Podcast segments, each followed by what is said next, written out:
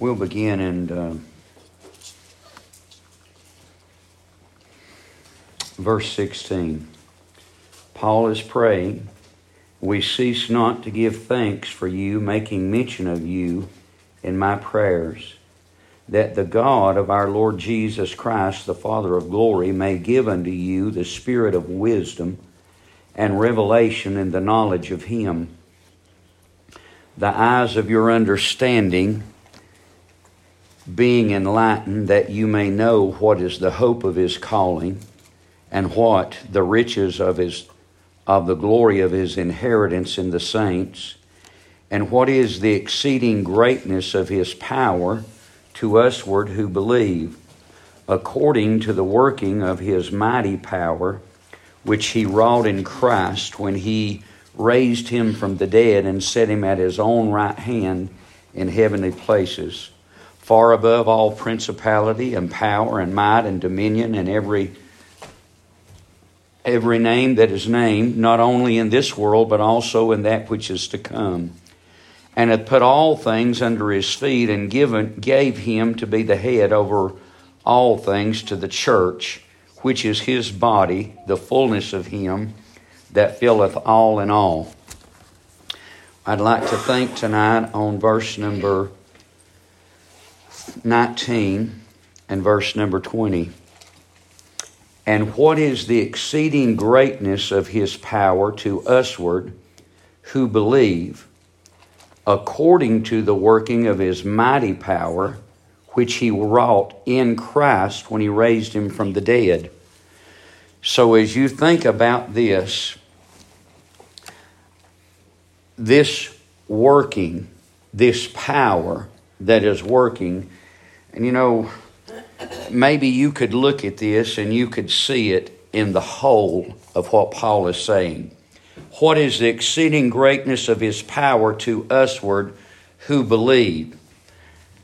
I don't believe that Paul is praying that they might know about a power, but they might realize the power that has brought them to where they are. This power is already working in them.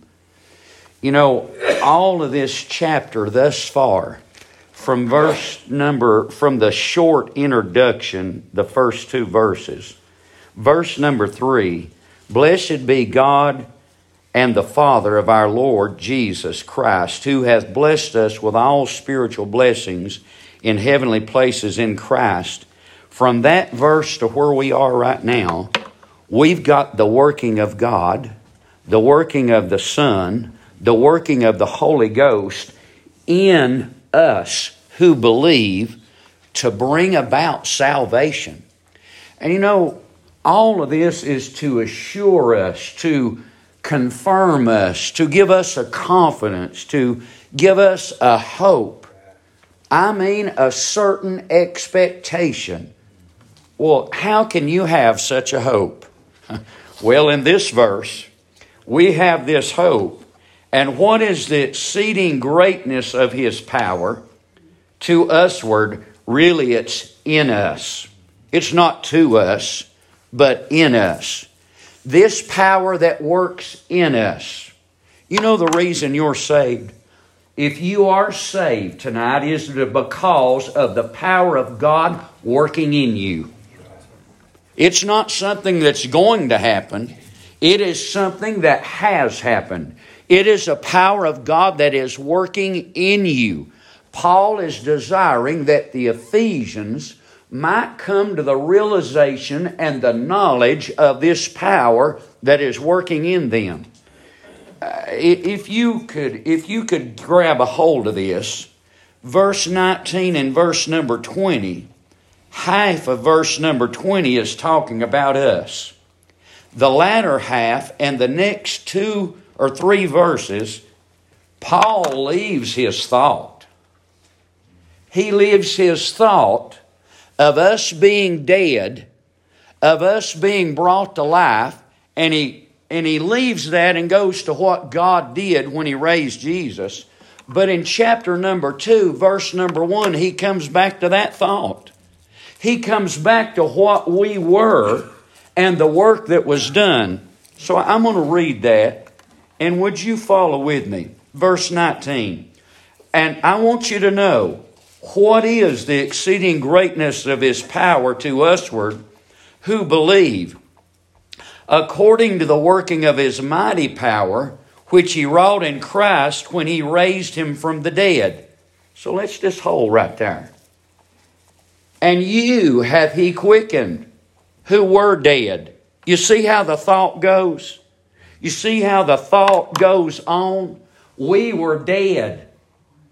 How are we alive? We're alive by the mighty working of the power of God in us, not toward us. Paul's not praying that they might know about a power that they might have. He's talking about that they might know the power that's brought them to life from the dead. Salvation is of the Lord, according to Jonah. Is that right? You believe? Uh, uh, I ask you this, verse chapter number two, verse number one. If this is the same thought, where were we? We were dead. Can a dead man raise himself from the dead? It's the power of God that raised the dead man, isn't it?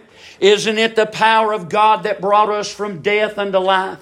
Isn't it the power of God that translated us from the kingdom of darkness into the kingdom of His dear Son?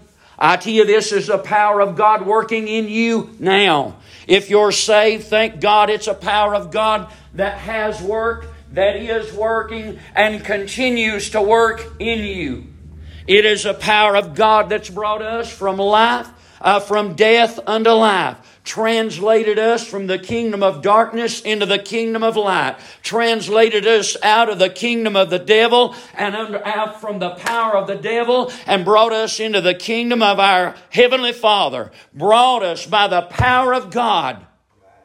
He's wanting us to know, you know what that'll bring? I tell you this, friend, if you really have been brought from light, been brought from darkness to light, been brought from death unto life, been brought out of the kingdom of Satan into the kingdom of God, I believe this, you won't have any problem knowing that you're saved. The problem is man thinking in his mind that there's been a work of God and no realization of it in the heart and in the soul. I tell you, if God ever moves in, there won't be a question of whether you're saved or not. There'll be a revelation of the working and the power of God in your life that'll be so great that you can't deny it. What's the problem with people that wrestle continually, continually, continually? That can't have any victory, that are, that are continually living in sin and can't overcome. I tell you what the problem is. The problem is there's never been a work of God done in the heart. Paul is wanting the people down at Ephesus to know about the great, listen how he says it, that you might know what is the exceeding greatness of his power, the surpassing greatness of his power. How great is this power?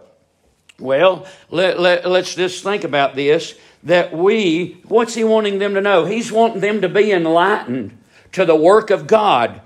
Know this this is not your work. This is not you bringing yourself into the kingdom of God. This is not a work of God and a work of you. This is a work of God, and by the word of God, verse number four and following, you know what it was? It was before the foundation of the world, before you were. Uh, Jeremiah was told by God before you were ever conceived, I brought you, I ordained you as a prophet. That's the way God works. God doesn't need any input from you. God Almighty is going to carry out His work. And if we could be enlightened and come to that knowledge and realize that work of God has been done in a man, I say today, folks, if God ever moves into your heart, brings you off of the, off of the smut walls of hell, brings you as a brand from the burning, brings you off of the brink of falling into hell headlong, ever brings you to the knowledge of your sin and saves you, you'll know about it. Well, I don't know if you can know or not. You're not talking about the salvation I'm talking about. I'm talking about a God sent Holy Ghost salvation that'll make a new man and a new woman out of you. I'm talking about a salvation that'll put joy in your heart, uh, put a skip in your step, that'll put a joy there uh, that never was there before, that'll put a confidence there and an assurance by the working of the Holy Spirit of God in you. People are not saved. I tell you, God's not got a second rate salvation, and God's not got a second rate a, a, a, little mully grub salvation. He's not got a salvation with no power of God. You know something? Uh, the salvation that you've got, uh, friend, you can't, uh, you, you're not able uh, to even overcome. I'll tell you, I've got a salvation that God is able to overcome me. You know what we do? We sit in church Sunday after Sunday after Sunday, and there is nothing unusual going on in our lives. You tell me God moved in and there's nothing ever overcomes you, moves you, stirs you. God give you a song, give you a testimony, give you a prayer, give you a tear, give you a joy, give you anything. That's not God's salvation. We're not saved. People are not saved.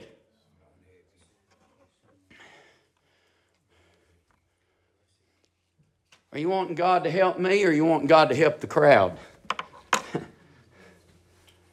I tell you what I'd pray. I'd pray God help this group of people that they might know what real salvation is. God help this group. God help this community. God help our churches. God help the people around us that are sitting in the churches uh, to have a realization of what God sent Holy Ghost salvation will do and change your life. I appreciate you, brother. I don't mean that anyway.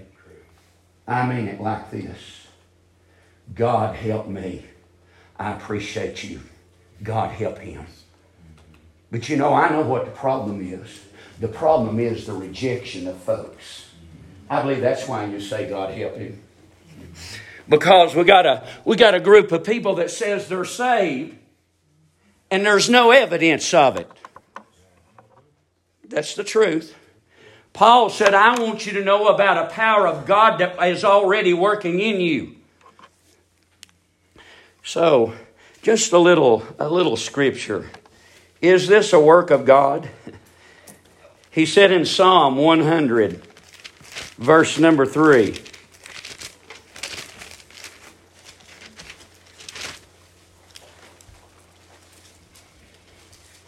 Every one of us.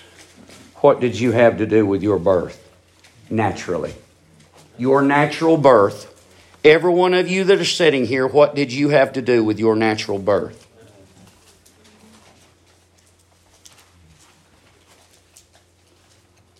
That was in the power of somebody else, wasn't it? What about your spiritual birth? Now remember our condition. Remember that we were dead. Remember that we were lost. Remember that we were living in sin. Remember that we were under the power of Satan. Remember that we were children of wrath as others. Remember that we hated God. We loved darkness. We loved our sin. Now, you tell me, what did we have to do with our salvation? Preacher, we believed. Who gave you the faith to believe? You know, there, I, I say this, folks, there's a cause there is a cause for you to believe.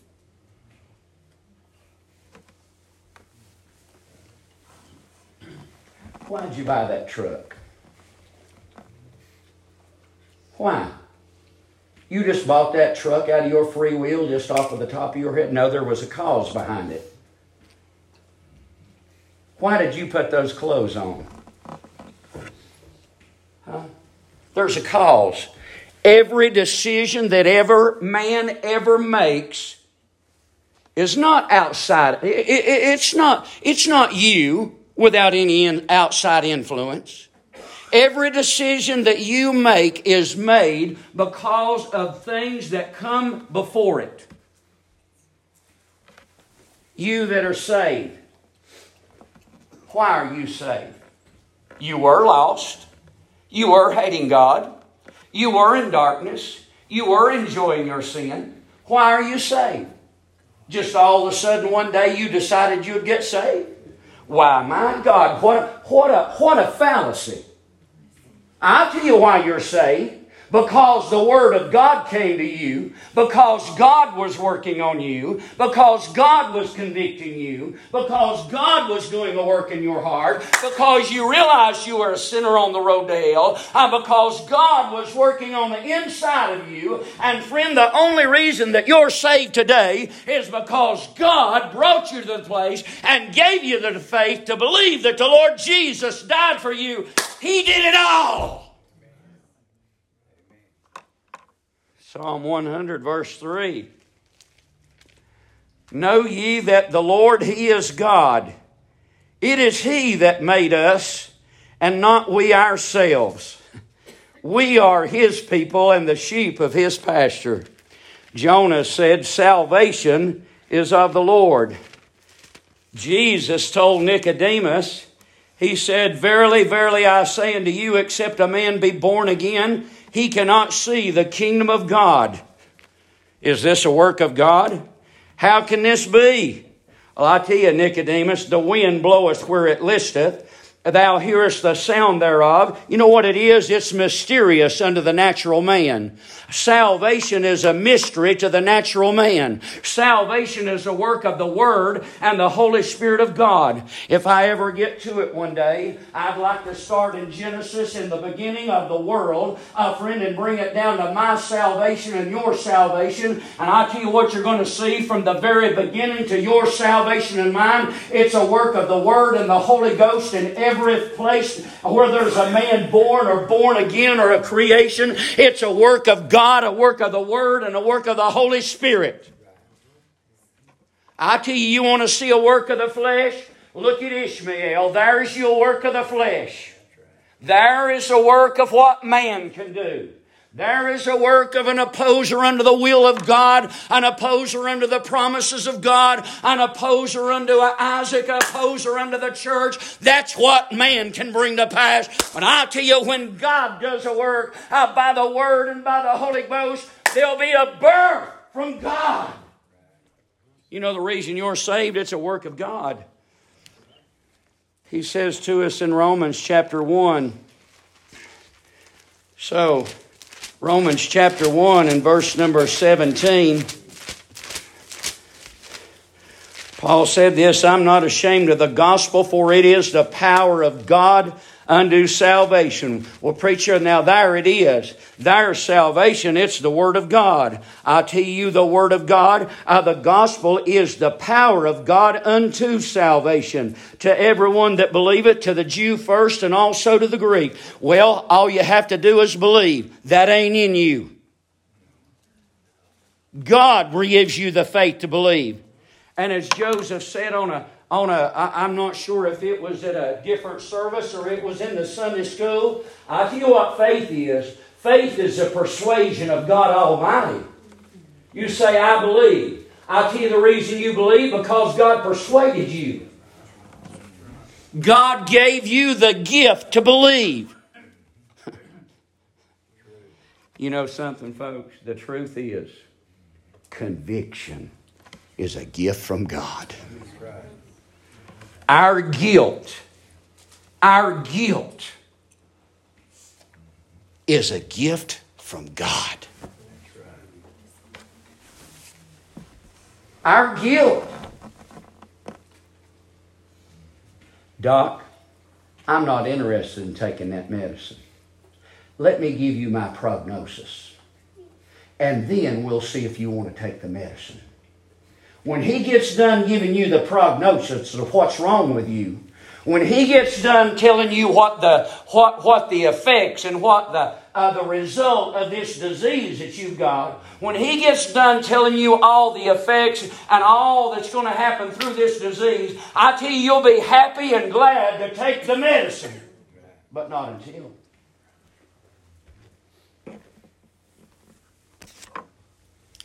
So is this salvation of the Lord? It is. Listen to 1 Corinthians 1 18. 1 Corinthians 1, verse 18. For the preaching of the cross is to them that perish foolishness, but unto us which are saved it is the power of God. Verse number 24. But unto them which are called, both Jews and Greeks, Christ, the power of God and the wisdom of God. So, it's God working in you. I want you, I want you to know. Paul is saying, I want you to know about the power of God that's already working in you. You that have believed, that's the power of God working in you. I don't want you to know that there's a power available. I don't want you to know that there's a power that you could have. I want you to know that there has already been the power of God working in you. I tell you, that ought to encourage us. That ought to assure us. That ought to help us along. So, this power of God, it's an energy, it's a force. So, as you think about this, listen to Ephesians chapter number, number 2. Let me, let me read just a little bit more. Philippians about this work of God.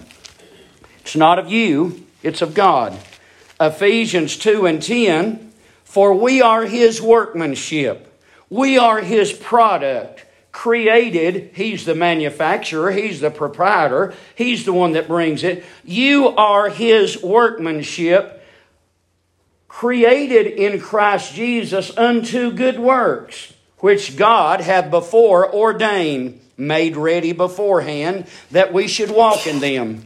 Philippians chapter 1 verse 6 being confident of this very thing that he which hath begun a good work in you will perform it until the day of Christ Jesus Christ.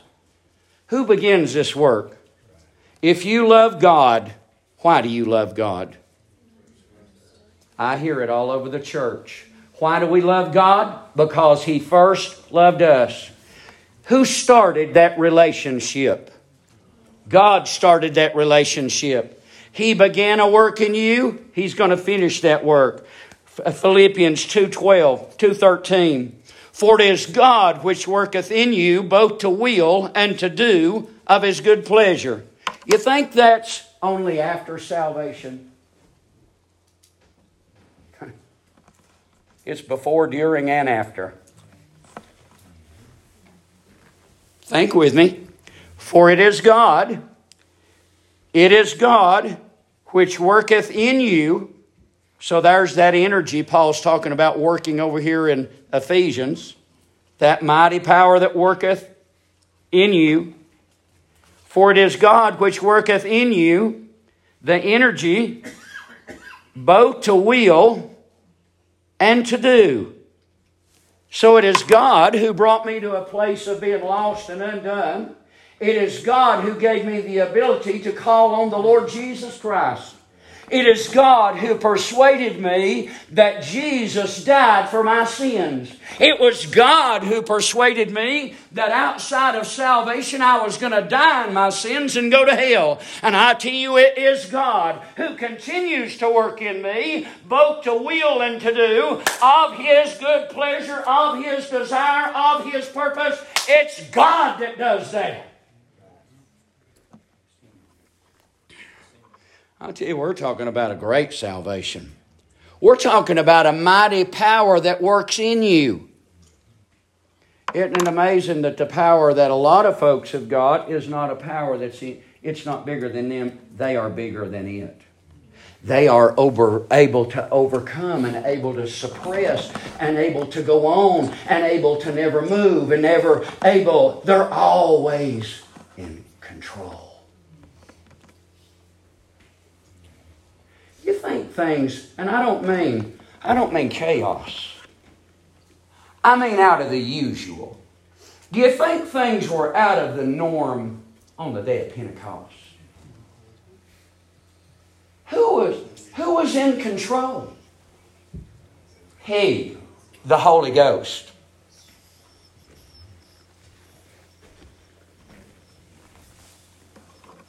Does he ever take over? I mean, according to the Word of God, according to the Word of God, He says this to us. I believe it's in Galatians. No. And be not drunk with wine. He's going to give us something that everybody at that time, and I believe everybody at this time, can relate to. Be not drunk with wine. There's a man that is out of his normal control. There is a man that is under the influence and under the control of some beverage, some intoxicating drink that he's taken in. He says, Be ye not drunk with wine, but be ye filled with the Spirit. What, what, what does that mean? I he's talking about us. He's not talking about the indwelling spirit. He's talking about the indwelling spirit that overcomes you. He's talking about the indwelling spirit that takes control. He's talking about the in. You know what he's talking about? He's talking about God in you. What about that? That here I am, a little five foot eight worm, and I can control God who lives within me. He must not be much of a God, is he, Anthony? I mean, if a God that's no bigger than I can control him and keep him suppressed and keep him down, what kind of a God do I have?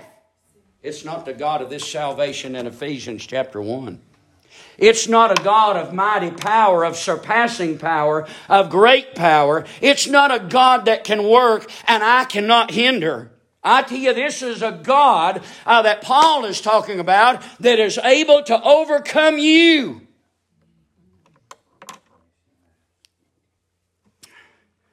Working in us. Maybe one or two more times in 1 Corinthians chapter 15. Paul says this I am what I am by the grace of God. But by the grace of God I am what I am, and His grace which was bestowed upon me was not in vain, but I have labored more abundantly than they all. What about that? A man that come along after Christ was dead, after Christ was raised from the dead, a man that persecuted the church, a man that made shambles of the church. This man said, I labored more abundantly. You think that's a lie? Is he bragging? He's not bragging.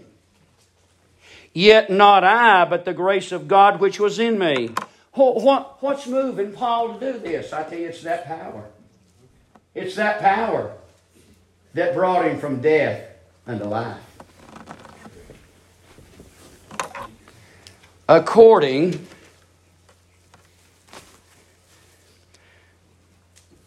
and what is i'm wanting your eyes to be enlightened your understanding that you might know what is the exceeding greatness of his power to usward or in us who believe. According to so, you know, that's where we started with this little look at Ephesians, was that little phrase, according to. So, in conformity with, in agreement with, consistent with, depending upon, as stated, as reported because of. So, this same power that works in you is the same power according to the working of his mighty power, which he wrought, which he worked in Christ when he raised him from the dead. So you mean the power of God that's working in you is according to, or in resemblance, or in likeness to the same power that raised Jesus from the dead. So, where were we?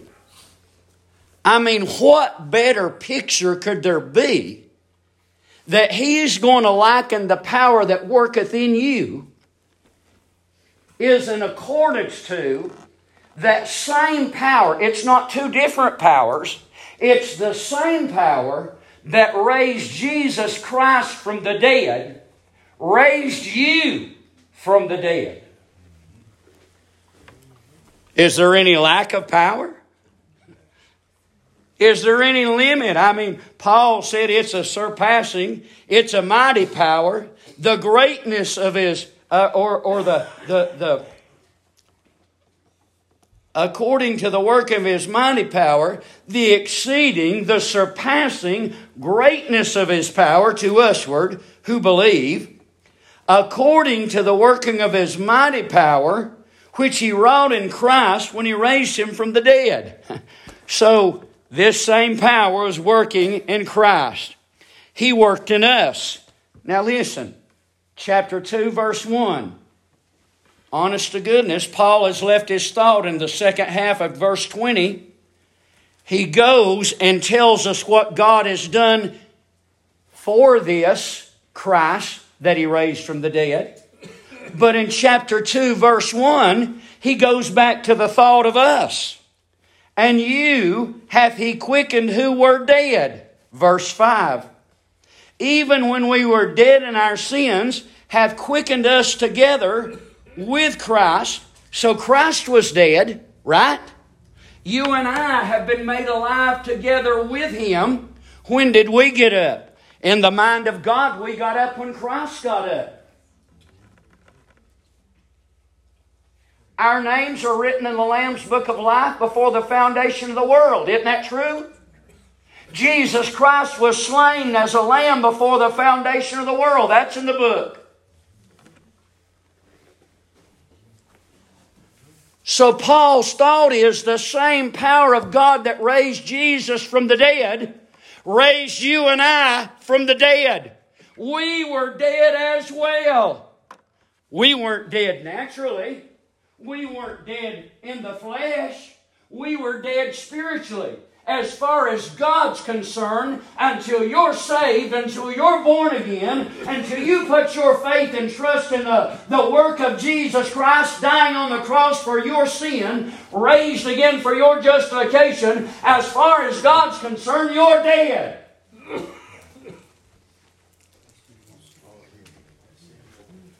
In time, I came to the realization that I needed to be saved in 1983 for me, God persuaded me I was lost and going to hell. God persuaded me that I was dead in trespasses and sin. Listen to the book, of verse chapter 2, verse 1. And you have he quickened who were dead in trespasses and sins. Let me tell you something.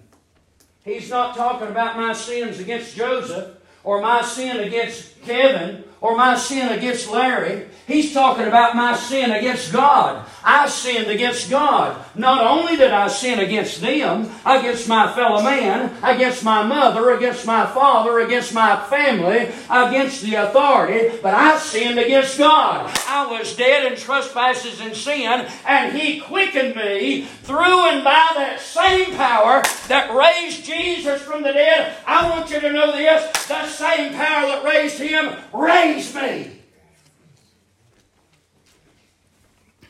We need to be aware of this.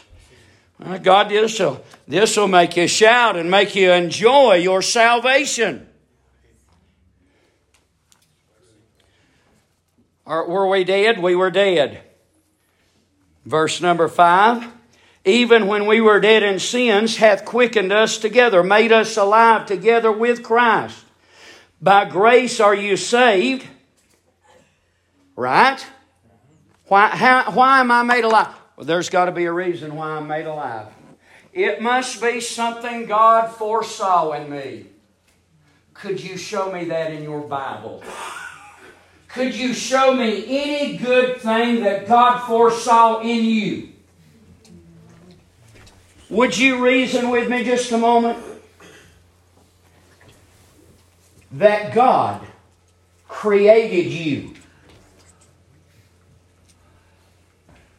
Any good thing that is in you is by God, even from creation. He did not see one good thing in you that made Him save you. Preacher, He saw I would believe. Who gave you the faith to believe? How could he see that you would believe if he did not give you the faith to believe? It wasn't in you. You did not have it. He saw that I would believe. God foresaw. The Bible never ever says that God foresaw. The Bible says that God foreknew. It's not what. That's what you hear all the time. God foresaw what? Now you think with me, reason with me. People say God saw what I would do. That's not in the Bible.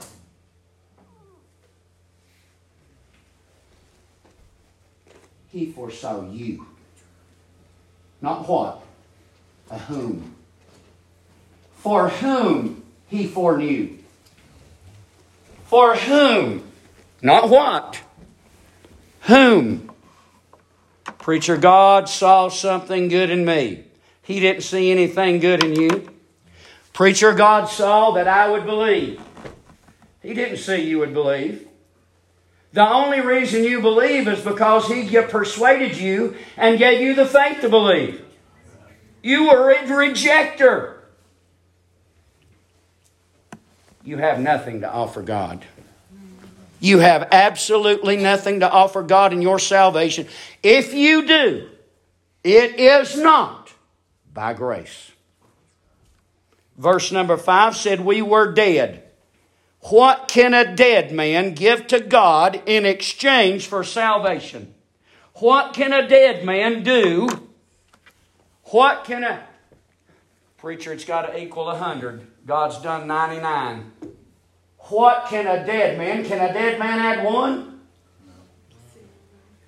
No, I tell you, it's a work of God. You know what? You know what all of this is talking about from about verse number four all the way through about verse number verse number thirteen. I tell you what it's talking about. He's talking about glory to the grace. He's talking about glory to the grace of God, glory to Him, glory to God, glory to the Son, glory to the Holy Ghost. Glory to the grace of God that brought you to salvation. Glory to the power of God that was working in you, that would make you, cause you, bring you to the place that you would believe. Well, preacher, you're talking about God forcing people. You would not even exist if it wasn't for God.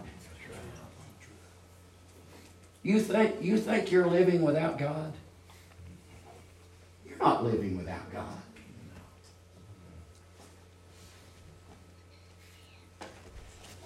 For me to force, for me to force something is to say that I'm not in control of it. Isn't that true? If I force Daniel, or Daniel forces me, that's two opposing forces, right? I'm not a force in opposition to God. I exist because of God. He is in control of me every moment of every second of every day. From eternity past to eternity future, He is in control. He doesn't force anything, He is always in control. And if you say against my will, I'll say no, ma'am, and no, sir. He brought me to the place that I willed, I desired, I wanted to be saved. And that's the truth. And if you're saved, He brought you to that same place. So we were dead. We are His workmanship. The same power that raised the Son of God from the dead raised the Christian from the dead. The Christian is a work and a manifestation of the work of God. I'll say it again. If you're a Christian, you are a work of God. It's the truth. If you're a real Christian, not say so, do so, be so. If you're a real Christian, you are a manifestation of God's work in a human being. We are his workmanship. So we were children of wrath according to uh, according to verse verse number 3 among whom we also had our conversation in the time past in the lust of the flesh the fulfilling of the desires of the flesh and of the mind and were by nature the children of wrath even as others but God but God who is rich in mercy for his great love wherein he loved us even when we were dead in our sins hath quickened us together with Christ. By grace are you saved. Verse number eight, for by grace are you saved through faith, and that not of yourselves, it is the gift of God. What's the gift of God? Grace, faith, both, all. It's all of Him. It's all of God. Every bit of it. It's all of God. For by grace are you saved through faith, and that not of yourselves. It is the gift of God not of works, lest any man should boast. You know something? My salvation, I cannot accredit. Honest to God, the truth is, I can't even accredit that I believed. I did believe, but He persuaded me to believe.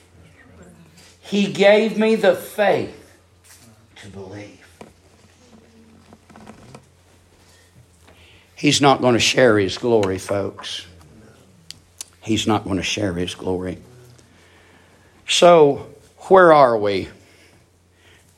Listen to what the Bible says just a little bit farther, if you bear with me another minute or two. This working which he wrought in Christ when he has raised him from the dead and set him at his own right hand in heavenly places you know what He did for me? He has let me sit in heavenly places in Christ Jesus. I was dead, a child of the devil, on my way to hell. He raised me from the dead, brought me from a child of hell and a child of Satan, made me a son of God, an heir of God, and a joint heir with Jesus Christ and has allowed me thus far to sit in heavenly places in Christ Jesus. As He exalted and raised the Son, so I am a son as well. He has raised me and exalted me and allowed me to sit in heavenly places with Christ Jesus. Now, did I do that? No. No. That was the power of God this exceeding greatness of his power to usward or in us who believe, according to the working of his mighty power which he wrought in Christ when he raised him from the dead. So, this work that God did, I believe that Paul is saying it like this This is the greatest work that has ever been done. You might argue with that. And you know, we could look through the Bible. We could look Genesis 1. In the beginning, God. Right? So, was there power? According to John chapter 1, God was in the beginning. The Word was God. The Word was with God, and the Word was God. And all that was made was made by Him. So, in the creation of the world, there's a manifestation of the power of God, isn't it? But look what happened after the creation of the world the fall, the devil. Six chapters down the road is the flood. That's the power of God, isn't it? But you know what that power of God brought?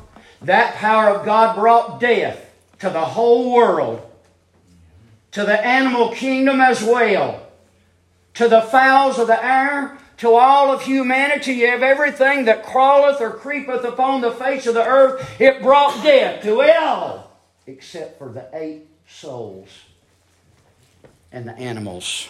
That was the power of God, wasn't it? What a power.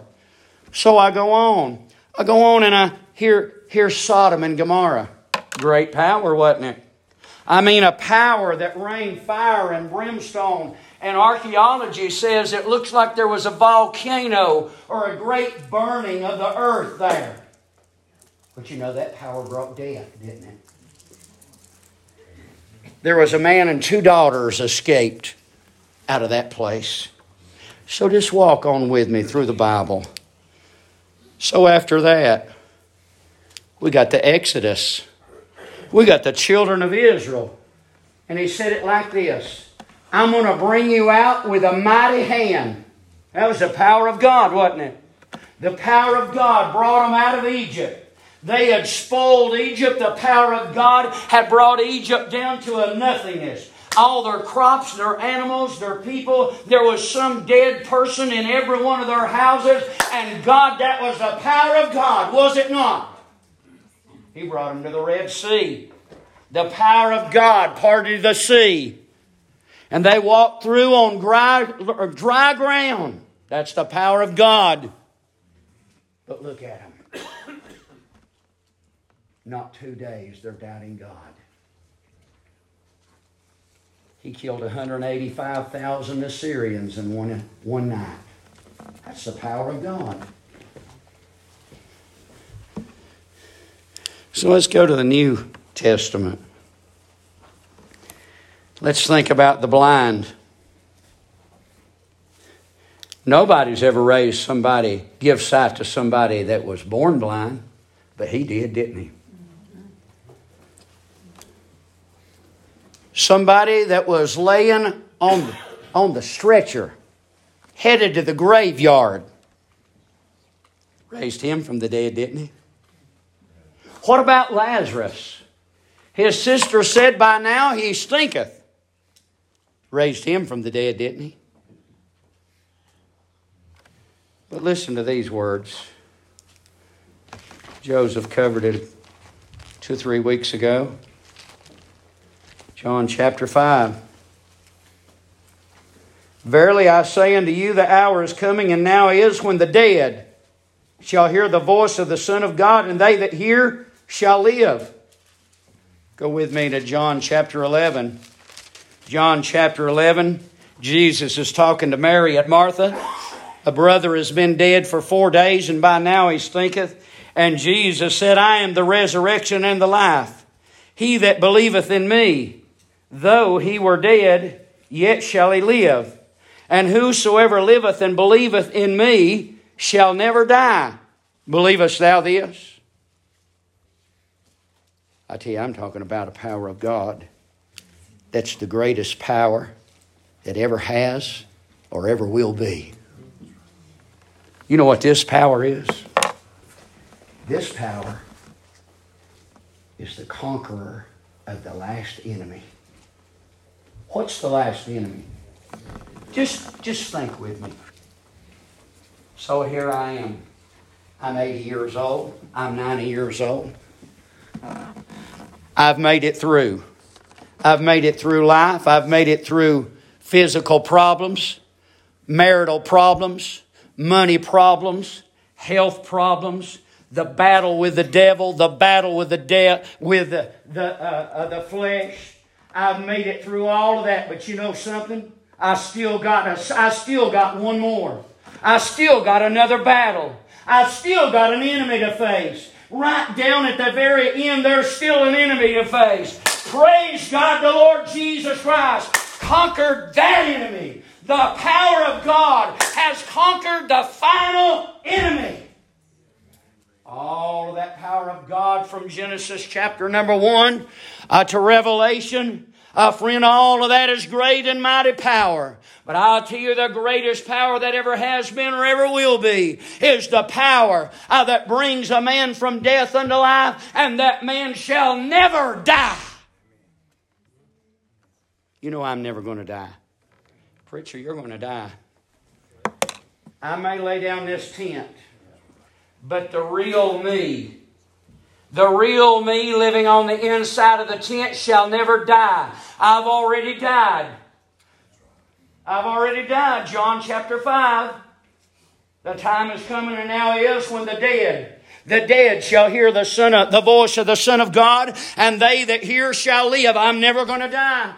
I'm the resurrection and the life. He that believeth on me, though that he were dead, yet shall he live, and shall never die. Believest thou this? Thank God through the power of God, I've been raised from the only death that I'm ever going to face. I'll never die again. And that power of God is working in you that are saved. If you're saved, it's already been at work. 1 Corinthians, I want to read two or three verses and I'll hush. I've already alluded to this one. 1 Corinthians 15 26, the last enemy that shall be destroyed is death. Now listen to me. If you're saved, that's already happened. I don't know what I'm going to go through to lay this tent down. But I know this I am never going to die again spiritually. I have died the only death, and I tell you that by the power of God that raised Jesus from the dead, I have been raised from the dead. Listen to the latter part of that 15th chapter of 1 Corinthians. The latter part of that says this So when this corruptible, when this corruptible, you're looking at the corruptible, shall put on incorruption, this mortal shall put on immortality, then shall be brought to pass, saying, That is written, Death is swallowed up in victory. O death, where is thy sting? O grave, where is thy victory? The sting of death is sin, and the sting the sting of death is sin, and the strength of sin is the law. But thanks be to God, which giveth us the victory. The victory of what? The victory over sin and the victory over death through the Lord Jesus Christ. Through the power of God that raised him from the dead, I have the victory over sin and over death. That power, church, right here tonight, and to the church at Ephesus was already working in them that believed. 2 Timothy chapter 1. 2 Timothy chapter 1.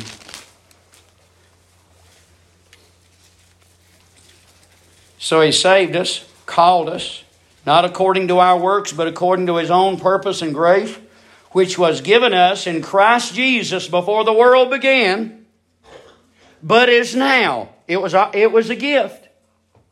When did we receive it? We received it in time. For us to re- the realization of it was in time. Before the foundation of the world, God had you a gift.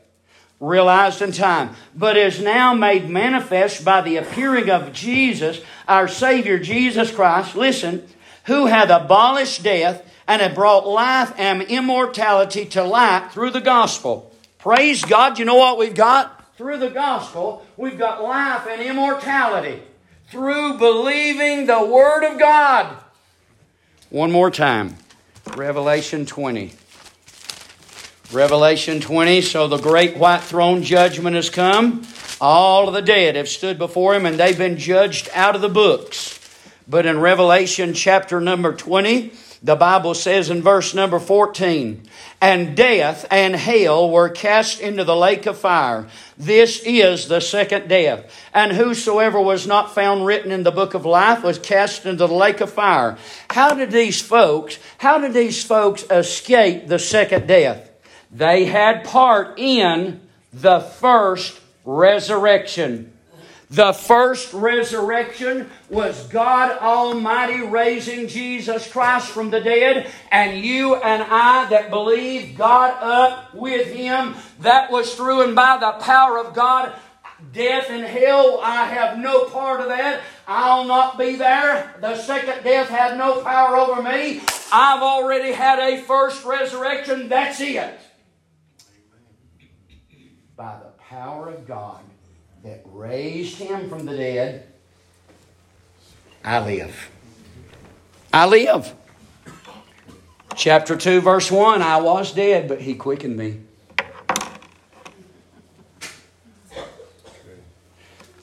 This ought to give us a hope, a great expectation, a confident expectation. This ought to assure us. But you know something? There's going to have to be a manifestation of that working in you before there's ever any assurance.